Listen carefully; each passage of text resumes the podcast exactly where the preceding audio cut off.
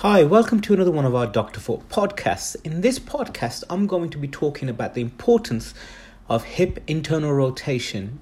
Now, as most podiatrists that specialize in MSK issues and physiotherapists will tell you, hip internal rotation is very important for various patterns of movement. Often, the emphasis is placed upon uh, hip flexor Uh, restrictions, which is justifiable. However, hip internal rotation or a lack of hip internal rotation can also lead to various types of compensatory patterns, which can lead to conditions such as lower back pain, knee pain, and excessive moments of pronation, which can also lead to foot pain, such as plantar fasciosis, plantar fasciitis, and Achilles tendinopathy.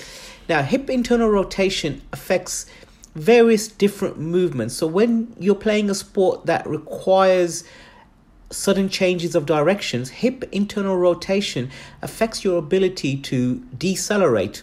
When you're running, hip internal rotation helps for your hips to get into maximal extension.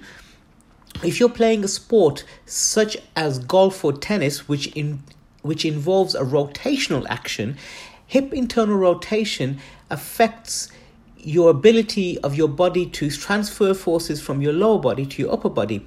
If you do not have sufficient hip internal rotation, or if it's asymmetrical, meaning you've got a deficit on one side, that can lead to a compensatory pattern, which can lead to um, lower back pain. It can lead to knee valgus, which is when your knee rotates in too much and you get knee pain, and it can also lead to foot pain because your foot will have to pronate in too much.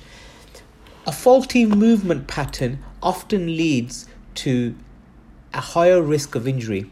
Now, on average, you should be getting around about 20 to 30 degrees. I know the literature says around about 45 degrees, but I've very rarely met a patient that's had 45 degrees. If you can get 20 to 30 degrees of hip internal rotation, you're doing all right. You're not, doing too bad at all. The main thing, what, what us podiatrists look for is, are you, do you have a deficit on one side compared to the other side? Are you asymmetrical? If you're asymmetrical, then this can lead to problems uh, such as uh, FIA, which is femoral acetabular impingement. You can also get hip, groin, buttock pain. We assess this in various different ways. What we want to know is do you have a bony block?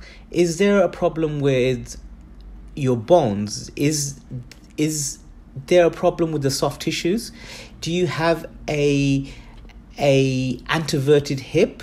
Uh, is that the reason why you can only do so much um, hip internal rotation? There are various stretches that we can give you, various strengthening exercises. We can we can give you exercises to do with the TheraBand. We can tell you what to do with a foam roller, but you really need to go and see a podiatrist or a physiotherapist to be assessed.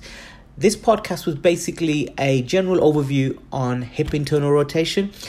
Um, if you have any further questions, please let us know. Uh, and we will try and get back to you as soon as possible. You can find us on Facebook, Instagram, and all other social media channels. Thank you for listening. Goodbye.